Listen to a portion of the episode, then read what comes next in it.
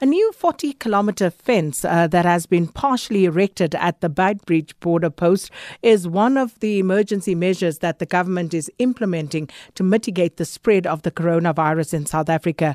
And uh, this fence was vandalized over the Easter weekend and uh, some of the metal poles stolen. The 1.8 meter high fence, uh, which spanned uh, 20 kilometers on each side of the border post separating South Africa from Zimbabwe, is said to have cost uh, 37.2 million rand. Uh, Public Works Minister Patricia de Lille has confirmed uh, that there will be an investigation into this, and she joins us on the line now. Minister de Lille, thanks so much for your time. Welcome to Updated Noon. Good afternoon, Sakina. How are you? I'm very well, thanks, uh, Minister de Lille. Just not so uh, great uh, looking at this particular story because let's start here. Someone would say, why would you erect a fence here when you do not have security or anything else to make sure that the money will be well spent? Well, uh, first of all, Sakina, once this president declared uh, the national state of disaster on the 15th of March, uh, and we closed some of our land ports within South Africa. Uh, the intervention that was required from Public Works and Infrastructure in partnership with the Department of Defense uh, and military veterans uh, was to get together uh, the specifications from, from the defense. The primary responsibility to patrol and secure our borders is that of the, the, the defense force. We together identify the hotspots on 20 kilometers on each side of the, the, the Beitbridge uh, border post. And then um, we we also further then started the emergency procurement uh, process. And on the 17th of March, the department invited uh, contractors that are already involved in border infrastructure for consideration to the site. And they did a site visit, uh, and thereafter the process was expedited. And finally, the contractor was on site around about the 19th of March. But Sakina, since day one, we had vandalism, we had theft of, of, of the equipment. The contractor had to employ more security people. And it went on like that on a daily basis until I wrote to the Minister of Defense on the 4th of March and the 4th of April.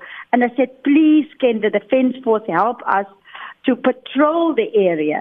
And they have subsequently had people on foot and then they've also sent out a helicopter to, to be there. But just concerning um, the price which everybody has been talking about, and there have been a lot of uh, inquiries from the public, which I don't mind because, you know, as public uh, representatives, we need to be held accountable. So the the estimated amount of the contract uh, was uh, at 37, um, uh, just over 37 million. That's inclusive of 15% VAT. Up to date, uh, Sakina, uh, because we are paying the contractor on the basis of work complete, uh, we have paid 21 million so far.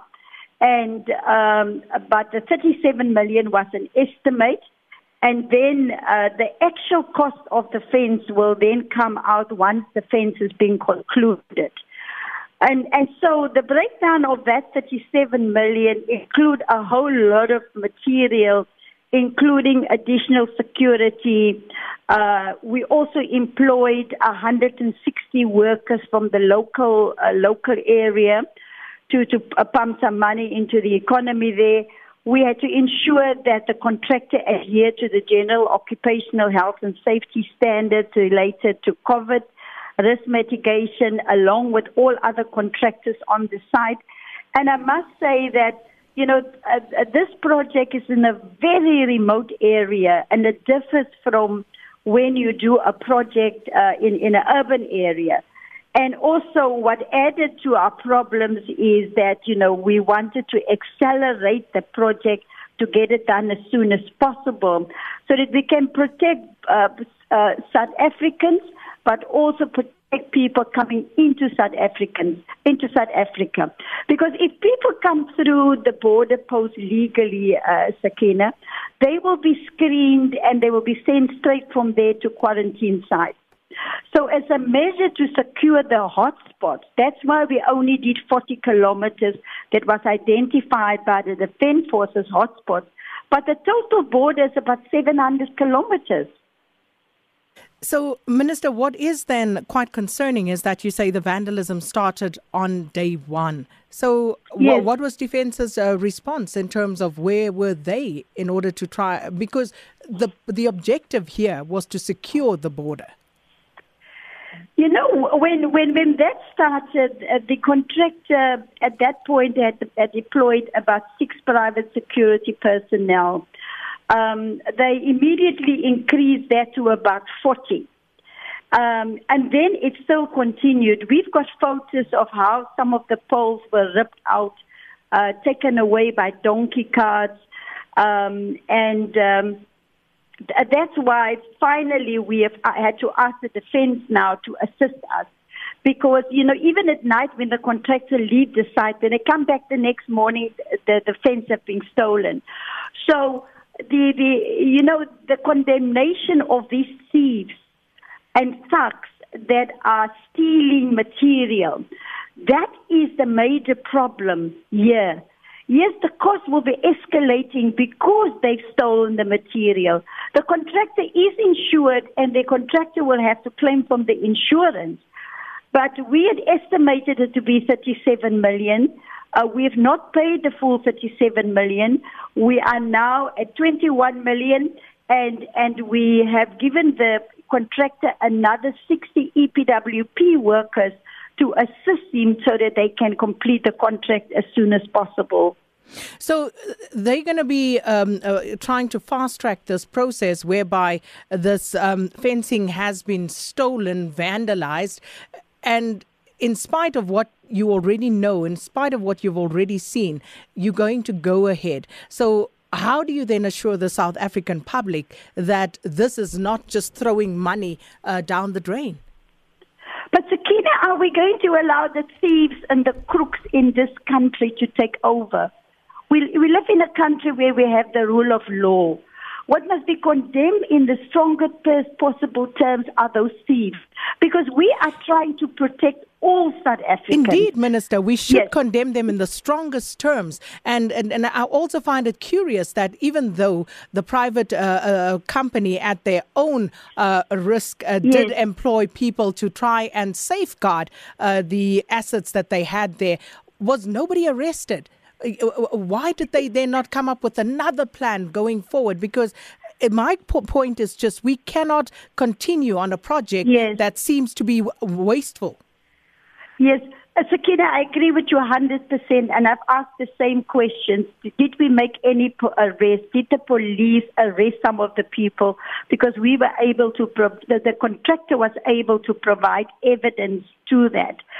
The ultimate solution now, and the instruction from the National Command Council, is that we must finish the fence. And so the National Defense Force now is out on full force to patrol the area to guard the materials of the contractor. And for the past two days, we didn't have any acts of vandalism, but it doesn't mean it's going to stop.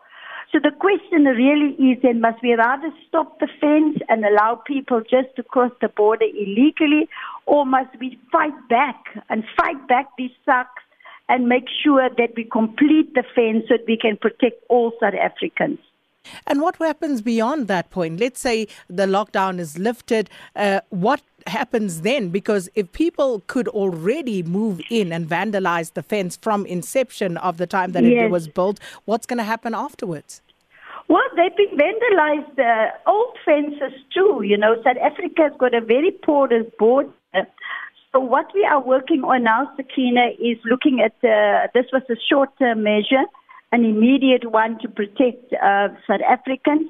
Um, we are in the process in consultation with the SANDF uh, to look at a longer term uh, plan because we were only dealing with hotspots now. We were not dealing with the complete uh, 700 kilometers of fence between South Africa and Zimbabwe. Minister de Lille, we're going to have to leave it there, um, although I'm loath to, but uh, that is all we have time for. Thank you so much for speaking to us this afternoon. And that was uh, Public Works Minister Patricia de Lille talking about um, the matter and on the Beitbridge uh, border post of that fence uh, being erected uh, in response to COVID 19 to try and stop the uh, illegal crossing of people between South Africa and Zimbabwe.